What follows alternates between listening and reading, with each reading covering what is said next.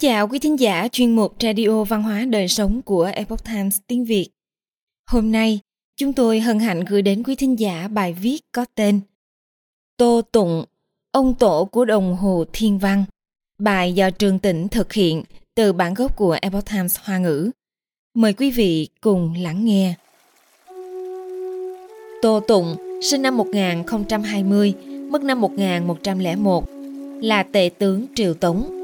Cả đời làm quan, ông còn là một khoa học gia kiệt xuất được người hiện đại đánh giá cao.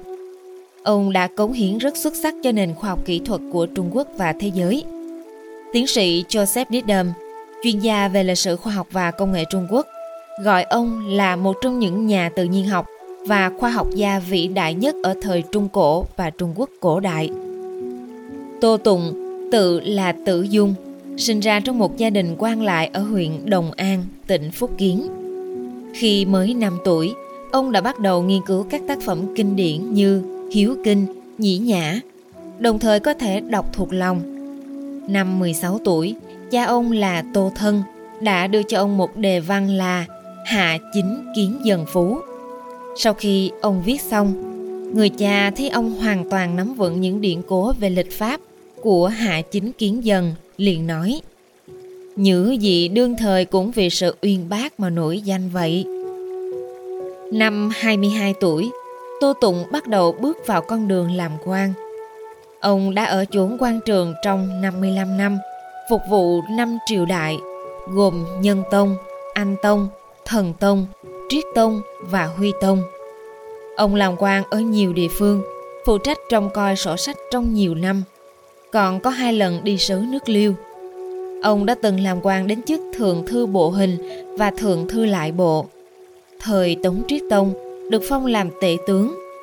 Tứ khố toàn thư nhận xét về ông rằng thiên tính nhân hậu, khí độ to lớn là hiền tướng vào thời Triết Tông. Nửa đời làm quan trở thành danh thần hiền tướng. Khi Tô Tụng còn trẻ, cựu tế tướng Đỗ Diễn rất coi trọng ông, cho rằng Tô Tụng là một nhân tài hiếm có. Vì vậy đã đem những kinh nghiệm làm quan cả đời của mình, những tâm đắc khi làm quan địa phương đến tùy tùng rồi làm tể tướng, cẩn thận truyền thụ cho Tô Tụng. Ông nói, Ta biết con ngày sau tất sẽ làm đến chức quan này, lão phu không hề khoa trương. Tô Tụng về sau quá thật trở thành tể tướng. Con đường làm quan của ông khá giống với những gì Đỗ Diễn dự đoán. Khi còn là một viên quan địa phương, mỗi lần bách tính có kiện cáo hoặc tranh chấp, Tô Tụng luôn khuyên giải họ, nói rằng hàng xóm láng giềng nên thân thiện với nhau. Nếu vì một chuyện nhỏ đã bất đồng, một khi bản thân có chuyện cấp bách thì xung quanh sẽ không có ai giúp đỡ. Sau khi nghe Tô Tụng khuyên nhủ, mọi người thường cảm ơn và rời đi. Những người muốn đến phụ quan kiện cáo, đi được nửa đường, nghĩ đến lời nói của ông liền quay trở lại. Tô Tụng từng là phụ tá của Âu Dương Tu lúc ở Nam Kinh, được Âu Dương Tu nể trọng giao cho phụ trách chính sự. Đánh giá của ông về Tô Tụng là Tử Dung làm việc tỉ mỉ, một khi đọc qua thì sửa đến nỗi không cần xem lại. Khi làm tể tướng, Tô Tụng làm việc tuân theo quy củ, khiến bá quan đều tuân thủ luật pháp và làm theo nghĩa vụ. Ông cũng tuyển chọn và bổ nhiệm nhân tài, đồng thời cảnh báo cho các quan cai quản biên giới, không nên tùy tiện phát động chiến tranh. Khi đó Triết Tông còn trẻ, chưa tự mình chấp chính. Các đại thần mỗi khi có việc cần bẩm báo, đều trực tiếp báo cáo với tuyên nhân Thái Hậu. Thỉnh thoảng Triết Tông có điều muốn nói, nhưng cũng không được coi trọng. Duy chỉ có Tô Tụng rất kính trọng Triết Tông. Mỗi lần sau khi bẩm báo với Thái Hậu, đều nói lại với Triết Tông. Nếu Triết Tông có gì muốn nói, Tô Tụng sẽ bảo các đại thần cúi đầu nghe lệnh. Về sau khi Triết Tông nắm quyền, ngự sử Chu Trật muốn luận tội Tô Tụng, nhưng bị Triết Tông bác bỏ nói Tụng biết nghĩa của quần thần, không thể coi nhẹ nghĩa của lão thần này được. Hoàn thành kiệt tác thiên văn học, thủy vận nghi tượng đài. Khi Tô Tụng làm quan, Ông từng tham gia vào việc đối chiếu và biên soạn các cuốn sách cổ trong một thời gian dài. Tại quán cửu niên, liêm tĩnh tự thủ, mỗi ngày đều học thuộc 2.000 từ trong các cuốn sách, rồi về nhà chép lại. Sự cần cù và tỉ mỉ đã thành tựu một tô tụng vốn có kiến thức uyên bác. Từ thư khế, kinh sử, cửu lưu, thuyết của Bách Gia cho đến đồ vĩ, luật lữ, tinh quang, toán pháp, sơn kinh, bản thảo, không gì không thông. Đặc biệt là những điển cố. Hơn nữa còn có thể khám phá nguồn gốc của chúng, tổng hợp chỗ hay của chúng và kiểm chứng sự thật. Bài văn mà Tô Tụng viết khi thi đỗ tiến sĩ là một bài phú về lịch. Lịch giả thiên địa chi đại kỷ. Trong đó trích dẫn rất nhiều điển cố quan trọng liên quan đến cách làm lịch. Vào năm Hy Ninh thứ 10 năm 1077, Tô Tụng được phái đi đến xứ Liêu Quốc ở Bắc Triều, vừa đúng dịp lễ đồng chí. Khi đó hai nước đang áp dụng hai loại lịch khác nhau. Lễ đồng chí ở nước Tống sớm hơn ở nước Liêu một ngày. Phó sự muốn tổ chức tiệc tùng, nhưng các viên quan tháp tùng của Liêu Quốc từ chối. Lúc này Tô Tụng liền thể hiện kiến thức về lịch của mình. Ông làm một bài luận dựa theo điển tịch. Lấy dẫn chứng tiền lệ khiến người liêu sau khi nghe xong cảm thấy cao thâm khôn lường. Tô Tụng lại từ từ nói Lịch gia có cách tính khác nhau, nhanh chậm khác biệt. Ví dụ giờ hợi tiết khí đương giao, tức vẫn còn là tối nay. Nếu nhiều hơn số khắc thì là giờ tí ngày mai vậy. Hoặc trước hoặc sau, lịch của các triều đại đều thế.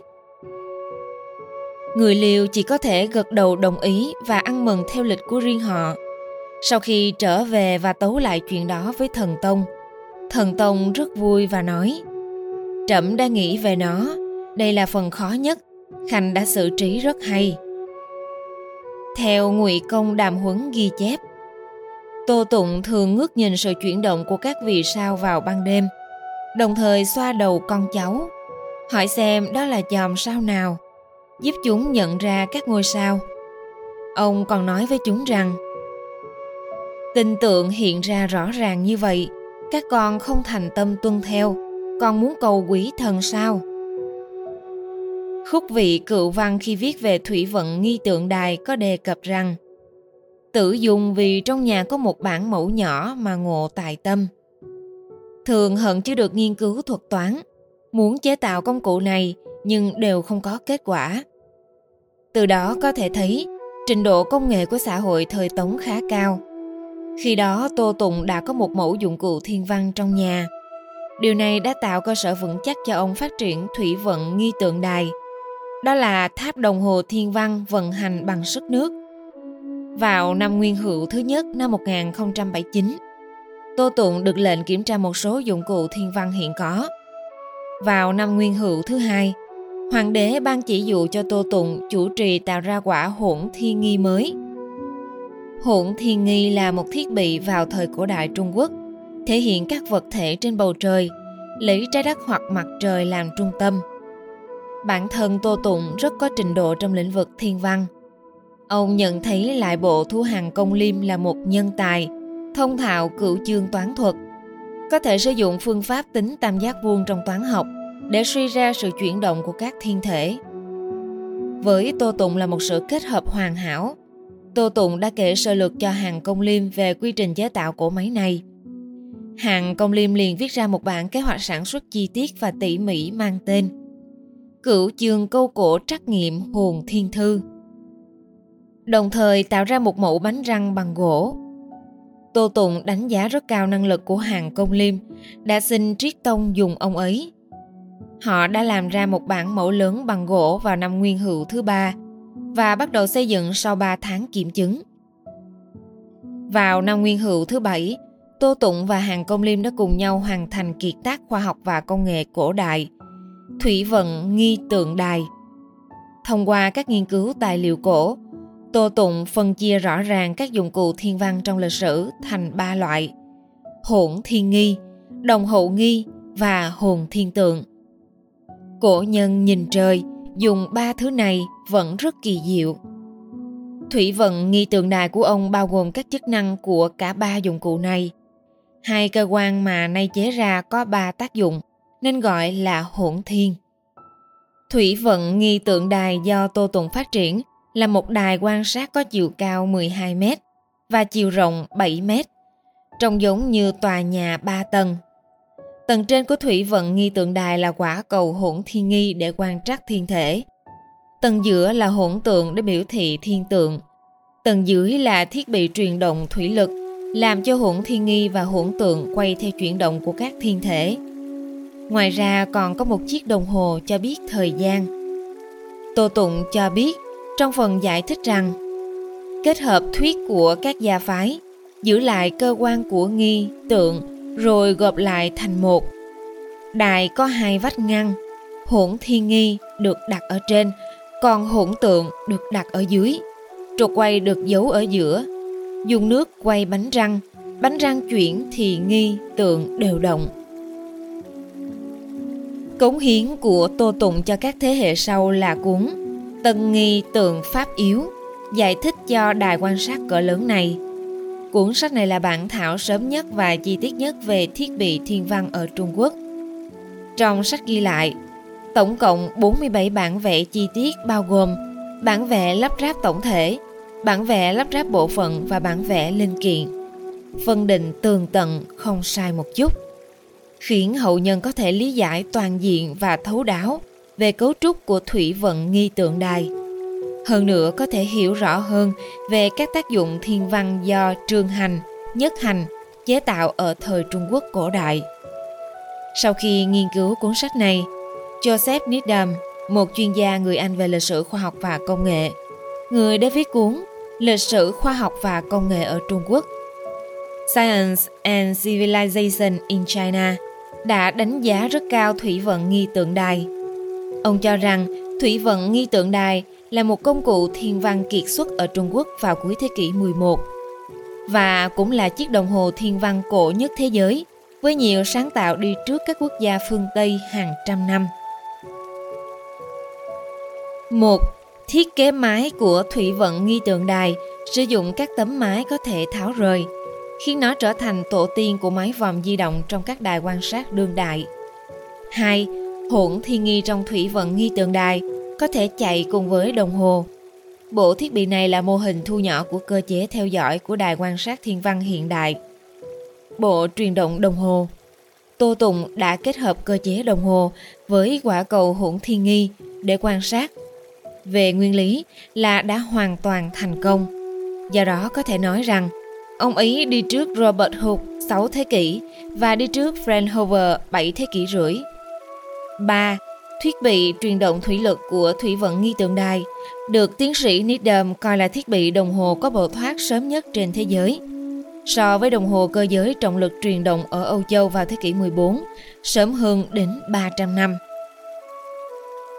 Trong cuốn Tân Nghi Tượng Pháp Yếu còn có 14 bản đồ sao do Tô Tụng chế tác công phu. Trong đó có 5 bản đồ tối quan trọng. Ông tin rằng thông qua việc quan sát thiên tượng, không chỉ có thể biết được thời vụ, mùa màng, tiết khí để ban hành các mệnh lệnh kịp thời, mà còn có thể đoán được điềm lành và tai họa của quốc gia. Lấy đó làm kinh nghiệm chết chính và bài học giáo huấn. Bộ bản đồ sao do Tô Tùng vẽ này là bản đồ sao tồn tại sớm nhất trên thế giới. Tổng cộng đã ghi lại 283 cung và 1.464 ngôi sao. Tây Âu mãi cho đến thế kỷ 14, tức là 400 năm sau, số lượng ngôi sao trong bản đồ sao chỉ là 1022, ít hơn 442 so với bản đồ sao của Tô Tùng. Joseph Needham nói trong cuốn Lịch sử khoa học và công nghệ ở Trung Quốc rằng Trước thời phục hưng, có rất ít thứ ở Âu Châu có thể so sánh với truyền thống vẽ bản đồ sao ở Trung Quốc, hoặc thậm chí là không có gì. George Sutton cũng cho biết trong cuốn giới thiệu về lịch sử khoa học rằng từ thời Trung Quốc cổ đến cuối thế kỷ 14, ngoài bản đồ sao Trung Quốc thì không lấy ra được bản đồ sao nào khác.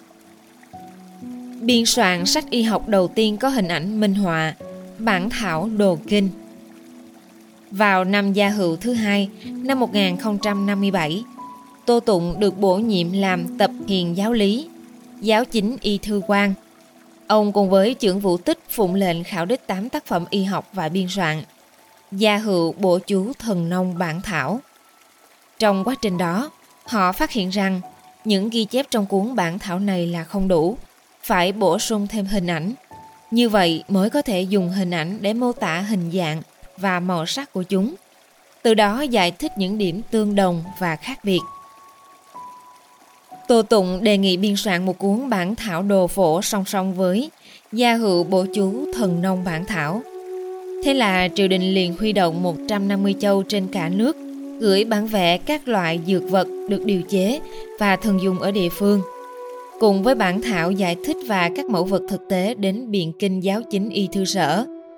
Đây là một công trình khổng lồ, đưa lên đủ loại đồ vật. Giáo thư quan, trưởng vũ tích, lực bất tòng tâm. Không có kiến thức phong phú về lịch sử tự nhiên và dược lý, thì quả thật gần như không thể bắt đầu. Bởi vậy, Tô Tùng đã gánh vác trách nhiệm nặng nề này. Sau 4 năm nỗ lực gian khổ, vào năm gia hữu thứ sáu năm 1061, Tô Tụng đã biên soạn được 20 tập bản thảo đồ kinh và một tập mục lục. Cuốn sách này chứa hơn 1.000 phương thuốc, thường được sử dụng kèm theo hơn 900 hình ảnh về dược liệu. Là bản thảo đồ phổ sớm nhất còn tồn tại ở Trung Quốc. Bản thảo đồ kinh là cuốn sách ảnh dược liệu mới nhất và hoàn chỉnh nhất vào thời điểm đó. Lý thời Trần ca ngợi nó là khảo chứng rõ ràng, rất có phát huy. Trong cuốn sách, bản thảo cương mục của mình đã chọn dùng 70 loại dược vật trong cuốn sách này. Joseph Needham đánh giá cuốn sách này rất cao. Tô Tụng là người bạn của đại thi hào Tô Đông Pha, cũng là một nhà dược học tài năng. Ông đã biên soạn bản thảo đồ kinh vào năm 1061. Đây là một trong những kiệt tác trong lịch sử y học với những sơ đồ giải thích về tiêu bản khắc gỗ. Mãi đến thế kỷ 15, những bản khắc gỗ và bản in chính xác như vậy về động vật và thực vật được thu thập trong tự nhiên mới xuất hiện ở Âu Châu. Trong các lĩnh vực như thiên văn học, lịch sử tự nhiên, ngoại giao, thơ ca, vân vân. Tô Tụng đều đã đạt được những thành tựu to lớn, lưu lại nhiều tác phẩm như Tân Nghi Tượng Pháp Yếu, Bản Thảo Đồ Kinh, Tô Ngụy Công Văn Tập, Hoa Nhung Lỗ Vệ Tính Lục, vân vân trong số những danh nhân lỗi lạc thời Trung Quốc cổ đại, ông có thể được coi là một người khổng lồ về tri thức bách khoa toàn thư. Tài liệu tham khảo Tống sử Tô Tụng truyện Tặng ti không tô công mộ chí minh Tần nghi tượng pháp yếu ngụy công đàm huấn Tứ khổ toàn thư tổng mục đề yếu Khúc vị cựu văn Bản thảo đồ kinh Quý thính giả thân mến, Chuyên mục Radio Văn hóa Đời Sống của Epoch Times tiếng Việt đến đây là hết.